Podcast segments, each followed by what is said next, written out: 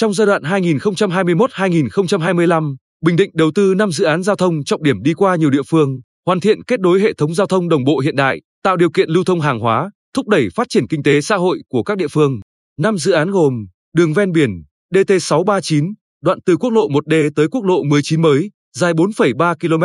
đường kết nối từ trung tâm thị xã An Nhơn đến đường ven biển phía tây Đầm Thị Nại, dài 9,4 km, đường kết nối thị xã Hoài Nhơn với tuyến DT639, dài 7 km, đường kết nối từ đường phía tây tỉnh DT638 đến DT639 trên địa bàn huyện Phú Mỹ, dài 19,2 km, đường tránh phía nam thị trấn Phú Phong huyện Tây Sơn, dài 18 km. Tổng vốn dự kiến năm dự án trên là 4.452 tỷ đồng, đều do Ban Quản lý Dự án Giao thông tỉnh làm chủ đầu tư. Về công tác giải phóng mặt bằng, Ủy ban nhân dân tỉnh giao Ban Giải phóng mặt bằng tỉnh thực hiện đối với tuyến DT 639 đoạn từ quốc lộ 1D tới quốc lộ 19 mới, các tuyến còn lại giao chính quyền các địa phương thực hiện.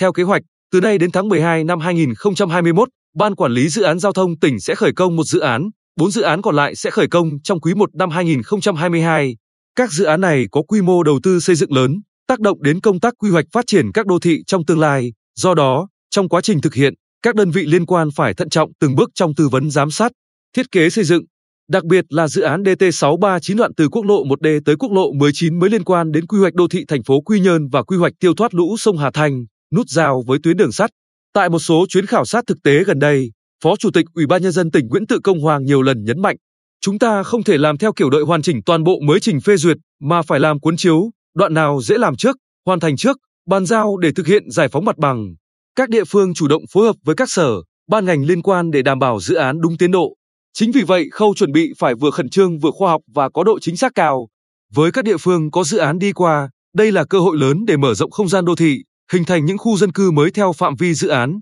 tạo cơ hội phát triển.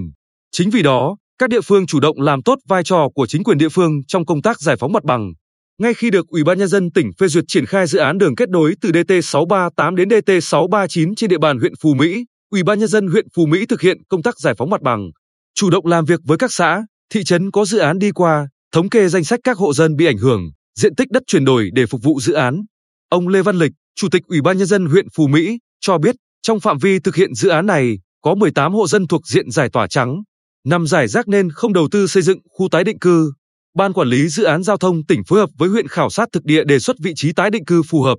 Dự án này tác động lớn đến phát triển kinh tế xã hội địa phương. Thực hiện dự án này có một đoạn trùng khoảng 1,3 km với dự án nâng cấp, mở rộng tuyến đường Diêm Tiêu Kim Sơn, Sở Giao thông Vận tải làm chủ đầu tư. Huyện trình các cấp thẩm quyền xem xét, giữ dự án lớn, hoàn thiện kết nối giao thông của huyện, điều chỉnh dự án nhỏ sao cho tương thích. Đồng thời, Ủy ban nhân dân huyện phối hợp với các đơn vị liên quan hoàn thiện hồ sơ chuyển đổi mục đích sử dụng đất lúa phục vụ dự án, quy hoạch mỏ đất trên địa bàn huyện phục vụ dự án. Tương tự, ông Phan Chí Hùng, Chủ tịch Ủy ban nhân dân huyện Tây Sơn cho hay, dự án đường tránh phía nam thị trấn Phú Phong khi hoàn thành sẽ tác động lớn trực tiếp tới quy hoạch mở rộng thị trấn Phú Phong, phù hợp với tiến trình phát triển Phú Phong lên thị xã. Để phục vụ, giúp dự án triển khai thật thuận lợi, huyện đã thành lập hội đồng giải phóng mặt bằng, trong cuối tháng 9 năm 2021 sẽ làm việc với Ban Quản lý Dự án Giao thông tỉnh để phối hợp thực hiện công tác giải phóng mặt bằng trong tháng 10 năm 2021. Đồng thời, huyện phối hợp với Sở Xây dựng trong quá trình lập quy hoạch khu dân cư, khu tái định cư trên quỹ đất mở rộng dự án.